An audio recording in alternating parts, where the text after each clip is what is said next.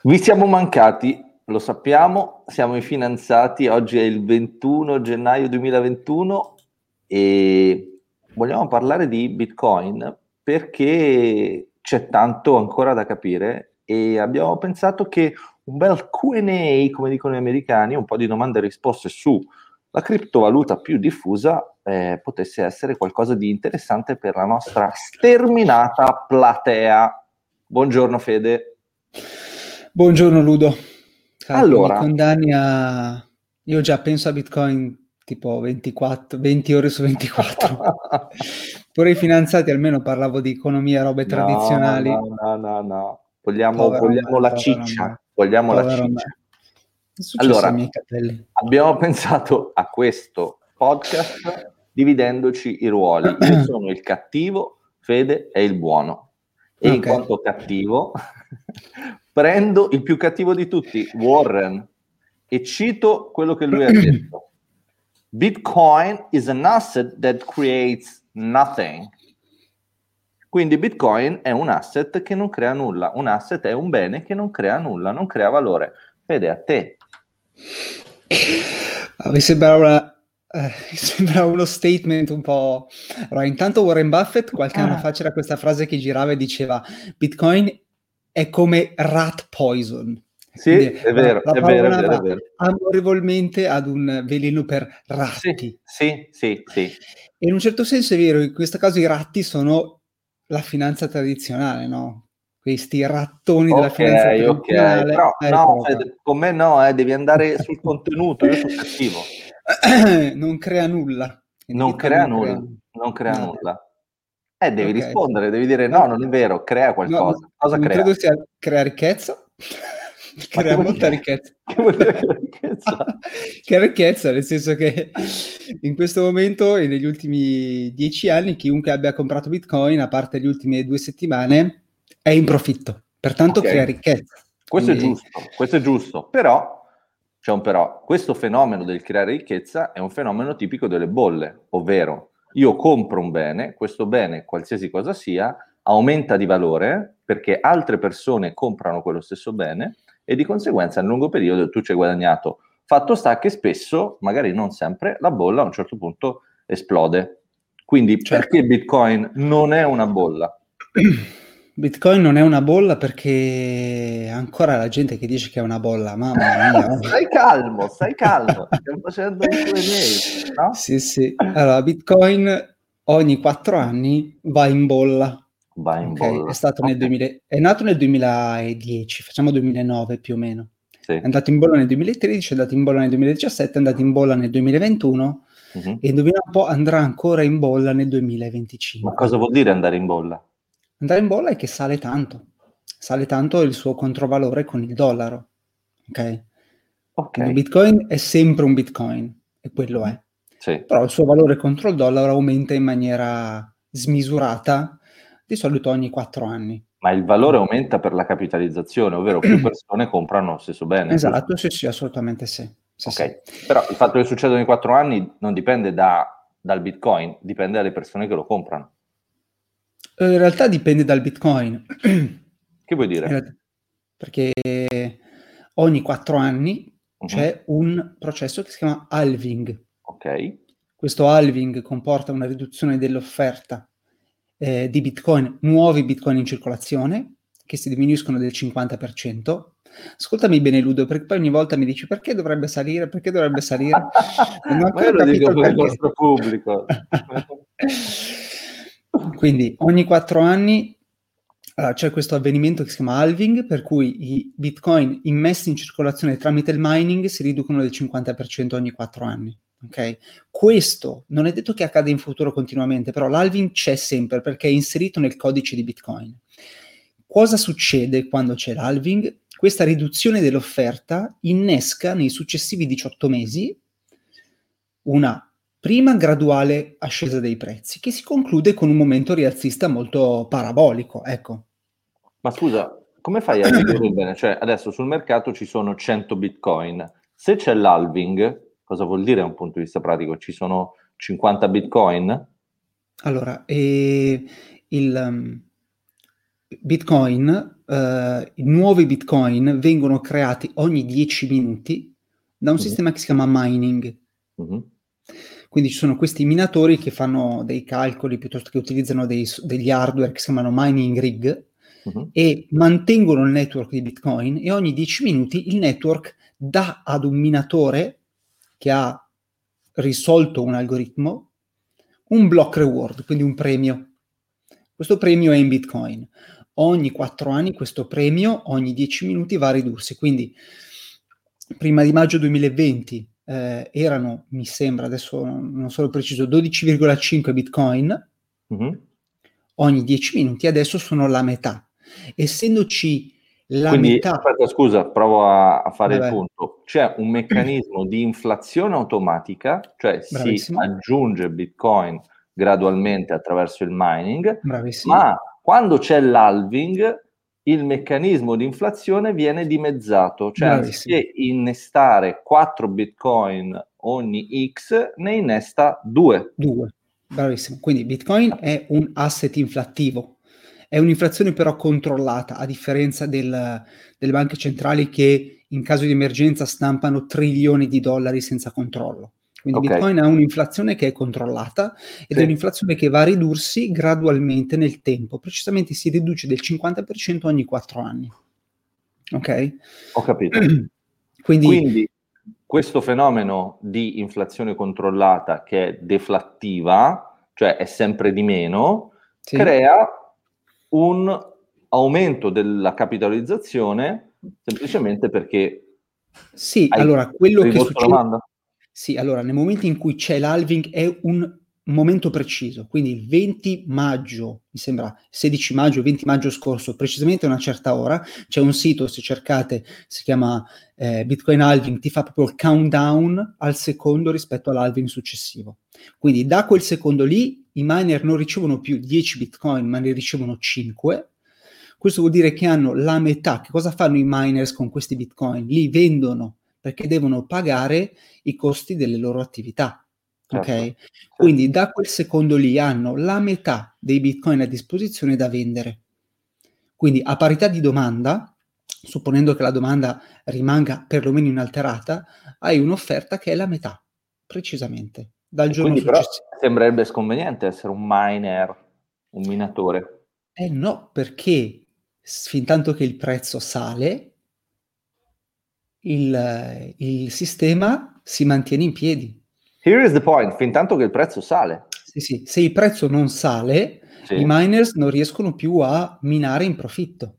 Però è un, po', è un po' più complesso perché poi c'è una cosa che si chiama mining difficulty eh, che si aggiusta, è dinamica, per cui se il prezzo non sale, alcuni minatori si staccano, quindi staccano la spina perché non riescono a minare in profitto e quindi la difficoltà di minare si abbassa e quindi anche i costi di minare si abbassano. È, un, è veramente un'opera ingegneristica monetaria sofisticata. Ma a proposito di questo, eh, Bitcoin, correggimi se sbaglio, è stato creato da one single person o almeno da un uh, nickname che potrebbe essere un un gruppo di ingegneri, un gruppo di hacker, potrebbe essere una persona sola, come Hidetoshi Nakamoto, una cosa del genere, giusto? Satoshi, Satoshi, Satoshi, Satoshi Nakamoto. Io voglio sapere se te lo sei tatuato da qualche parte, Satoshi. Comunque... Sì, sì, ma non posso far vedere dove. okay. Ora, che ehm, ripercussioni ha secondo te il fatto che, come dire, sia una tecnologia che ha un'origine eh, privata, diciamo così? E, allora, Bitcoin è decentralizzato, nel okay. senso che non, non, c'è nessuno che lo controlla, è un network di computer decentralizzato. Mm-hmm. Perché ridi? I Detoshi. è un network decentralizzato, quindi dopo che è stato creato effettivamente, secondo me il fatto che il creatore sia questo personaggio fantomatico, fantastico, non si sa chi sia, è una cosa che piace, personalmente a me piace, cioè se sapessi che l'ha inventata oh. Facebook... Ma non è che sei tu Satoshi? Ma ah. non sarei qua a parlare con te, con tutto il bene che ti voglio. Ok, ok. Eh, però ecco, il fatto che non l'abbia inventata Facebook, Google, Amazon, ma l'abbia inventata un mh, so, inventore in questo momento ignoto uh-huh. e in questo momento non sia di proprietà di nessuno, ma sia decentralizzato, è una cosa che a me piace. Ecco, non c'è la banca centrale che controlla. Ecco. Ho capito. C'è un'entità che non si sa bene chi sia, ci sono tante speculazioni su chi sia, ci sono un po' di personaggi che potrebbero essere Satoshi, e... però non c'è certezza riguardo a questa cosa. Allora, Pensa che c'è un wallet, c'è il wallet di Satoshi Nakamoto, che è lì fermo con un milione di bitcoin dentro. Oh mamma. Quindi quando vedi che i bitcoin iniziano a muoversi da quel wallet è il momento di vendere. Perché tu puoi vedere momento sì. in cui si muove il... Sì, sì, tu, il bitcoin nel momento in cui tu hai un indirizzo eh, che è una, un, un, un, numero alfanumerico, puoi vedere quanti bitcoin sono connessi a quell'indirizzo. tutti possono vederlo. Sì, sì, sì. E tutti sanno qual è quello di Satoshi. Sì, sì, si sa quello che è quello di, è, qual è l'indirizzo di Satoshi, si sa. E ci sono parcheggiati lì simpaticamente un milione di bitcoin che non si muovono da sempre. Da sempre. Va bene, questo, vabbè, no, non, non, riesco neanche a pensare. Non so un milione di bitcoin quanto... Sì, esatto, cioè, esatto. Allora, altre domande. Eh, da un punto di vista pratico, io, una volta che ho il bitcoin, come posso, visto che è una valuta digitale, come faccio a spenderla? Devo sempre convertirla in una valuta accettata nelle nazioni, giusto? E sì, poi vabbè, mi piacerebbe magari tornare alla tua domanda, che cosa fa Bitcoin, perché poi non abbiamo ben risposto. E, perché fa tante cose meravigliose, meravigliose. E, di, dicevi, sì, allora il, cioè, il, il, classico punto del panettiere, se io devo andare a comprare il pane, come faccio a pagare con Bitcoin? Non vale niente sì, per non posso neanche perché noi, gente del popolo, andiamo dal panettiere, vogliamo sapere come possiamo utilizzare il nostro wallet. Sì. Ma allora, se il panettiere accetta Bitcoin, ovviamente mh, mm, siete liberissimi di fare una transazione tramite Bitcoin, ma eh, questo vale per qualunque cosa. Se Panettira accetta carezze in cambio di una pagnotta di pane, potete insomma, certo. concordare quello che volete. Sì, però per adesso Fino... non è molto diffuso, non è che vai esatto. dal Panettira al Bitcoin. Esatto. No, niente, ci sono degli strumenti che ti permettono di convertirlo immediatamente in euro o in dollari e pagare con la valuta che accetta il merchant, che Quindi per adesso è ancora... Deve essere sempre tradotto, diciamo così, il Bitcoin. Deve essere, per adesso sì, sì, deve essere sempre tradotto. Però ecco, ci sono alcuni strumenti che fanno sì che nessuno si accorga di niente, nel senso che il merchant riceve la valuta che vuole e tu paghi in bitcoin, in realtà c'è un cambio. Eh, però nessuno si accorge di niente, ecco. Tu paghi in bitcoin e lui riceve dollari. È come quando paghi in valuta estera un po', no? È come... Ho capito. Allora, scusa, un'altra domanda sulle altre criptovalute. Sì. Cioè, perché Bitcoin è dominante considerando che ce ne sono altre migliaia, se non sbaglio, 2000, no? Sì, sì, sì. Bitcoin è dominante perché, vabbè, la prima è, è la prima è quella più capitalizzata, è quella che esiste da più tempo. Ah, è perché certo esiste senso, da più tempo.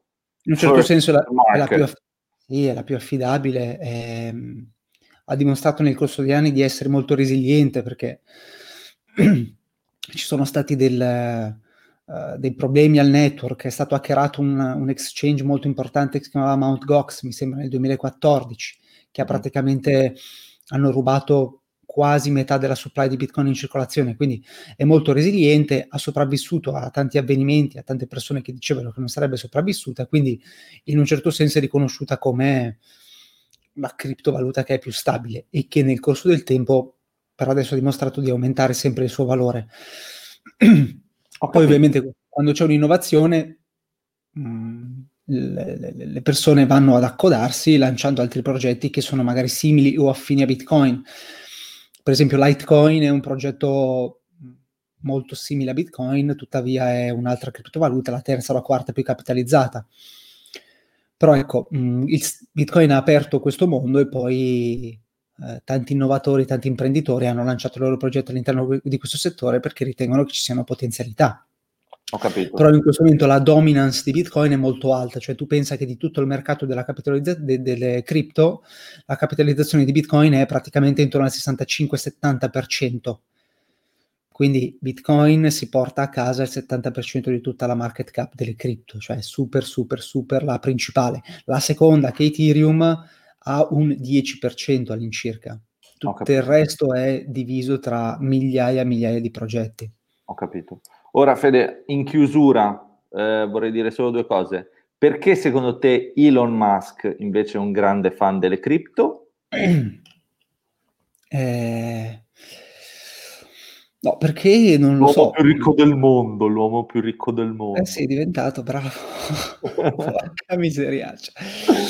Eh, no, non lo so perché sia un grande fan, ma allora, sicuramente rispetto a Warren Buffett eh, ha tipo 50, so, forse 50 anni meno, Warren Buffett ha 90 anni, lui mm. forse ce ne ha 50? Sì. Forse anche di meno. Quindi ecco, mh, mm, è un po' più vicino eh, al comprendere queste cose, forse rispetto a Warren, è tutto rispetto per Warren. Ho capito. Bene, e... no scusa, hai qualcosa da dire? Se no facevo la chiosa finale.